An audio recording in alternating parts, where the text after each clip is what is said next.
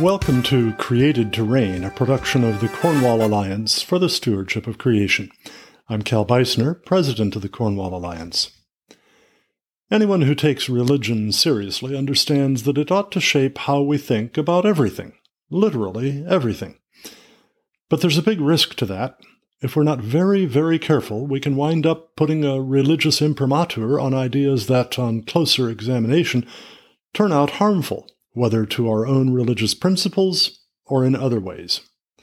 That's what concerns me about a strange event that took place during COP27, the 27th Conference of the Parties of the Framework Convention on Climate Change under the United Nations.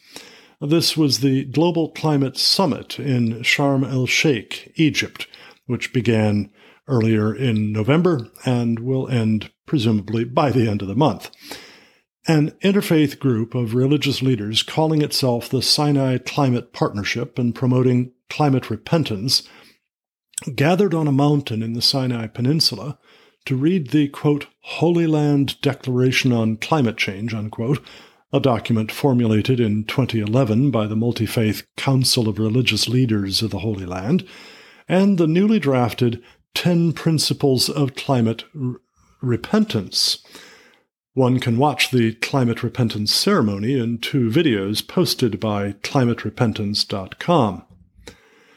6 organizations make up the Sinai Climate Partnership: the Interfaith Council for Sustainable Development, the Elijah Interfaith Institute, the Peace Department, the United Nations Faith for Earth Initiative, Gigawatt Global, a multinational energy company specializing in solar energy, and Adam Teva Vadin, an Israeli environmental advocacy group.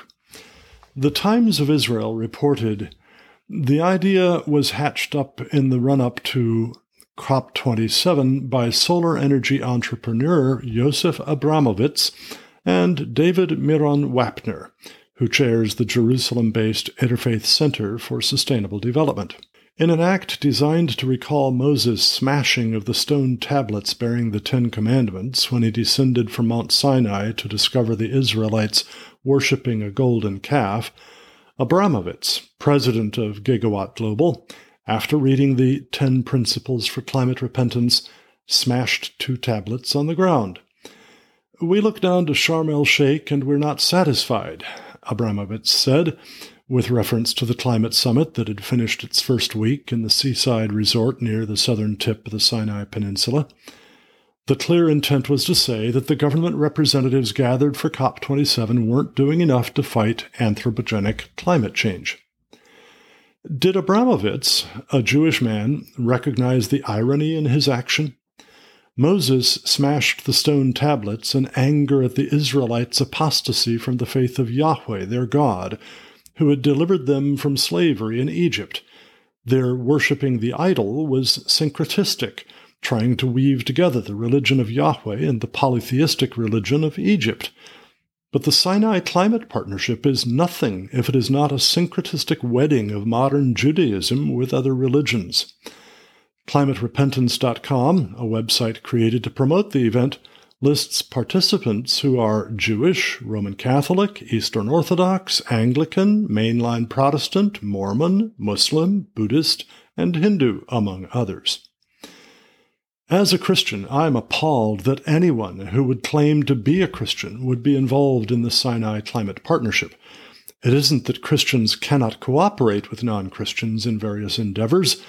The problem is when they do it as an expression of their religious convictions, knowing that the representatives of other religions are doing the same. Religious syncretism trivializes doctrine and violates the first commandment, "You shall have no other gods before me." Now, what are the 10 principles for climate repentance? Here they are. They're brief and simple. 1. We recognize human responsibility to love and protect nature. 2. We must treat all of life with reverence. 3. We must care for each other and the planet. 4. We recognize that we are responsible for the well-being of all life today as well as for future generations. 5. A disciplined spiritual life is helpful in overcoming the challenges of climate change. 6. Use thought, speech, and action only for the good. 7. The human person is benefited by the ongoing effort to purify, raise, and transform himself in view of a higher vision. 8. Act knowing that every action counts. 9. Take seriously the lessons and observations that humanity has reached by application of its mind in scientific study and through common reason. And 10. Be sensitive to the intolerable insecurities and injustices in which so many of our fellow humans live. Now, one would expect some pretty hard-hitting stuff from this big effort by nearly 50, quote, leaders, unquote, of the various religions represented, but these, quote, principles, unquote, are so vague and broad that, frankly, any passionate activist of the climate alarmist perspective could embrace them.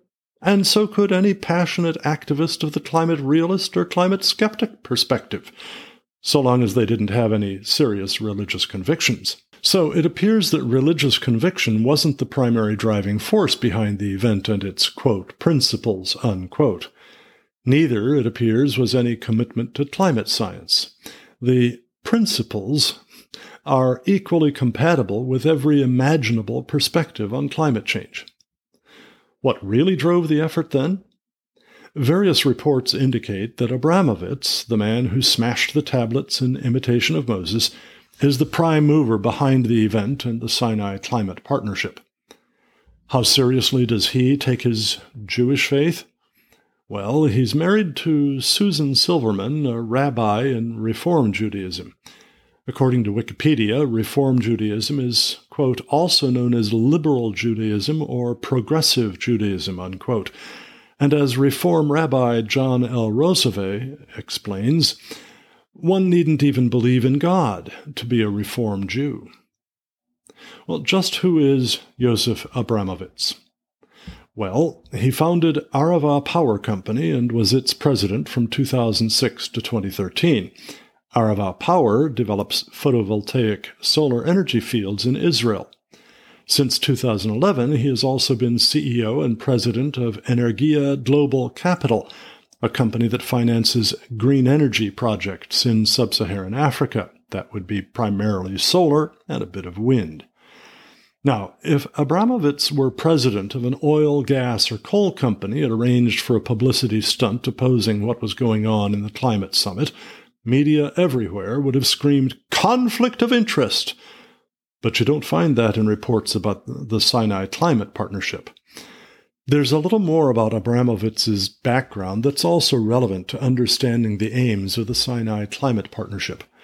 Abramovitz earned his bachelor's degree from Boston University in 1986, studying under Howard Zinn, the socialist historian and philosopher whose stridently anti-American People's History of the United States, one of the most widely used textbooks on American history, indoctrinated 2 generations of college students in socialism and communism. He later earned his Master of Arts in magazine journalism from Columbia University Graduate School of Journalism, a notoriously left-wing, progressive socialist institution. Neither of these degrees sets him up as an expert on climate science or on energy engineering or energy economics or anything else related to, well, what's supposedly going on at COP27. Now, I'm not saying all the religious leaders involved in the Sinai Climate Partnership are socialists, though one strongly suspects most are, or that they bring to their action the same conflict of interest Abramovitz does as president of a solar energy company. But what I am saying is that they were duped into putting their religious imprimaturs onto an event the real purpose of which was anything but Christian, or Jewish, or Muslim, or Buddhist, or Hindu. Its real purpose was to further the socialist goals of the climate alarmist movement while furthering the financial aims of its prime mover. And its relevance to climate alarmist and actual stewardship of the earth is approximately zero. Thank you for listening. If you enjoyed this podcast, please share it with a friend and give us a 5-star rating on Apple Podcasts or Spotify. To learn more, come to cornwallalliance.org subscribe to our e-newsletters, and visit the Cornwall Alliance for the Stewardship of Creation on Facebook and YouTube, and follow us at Cornwall Stewards. That's at Cornwall Stewards on Twitter.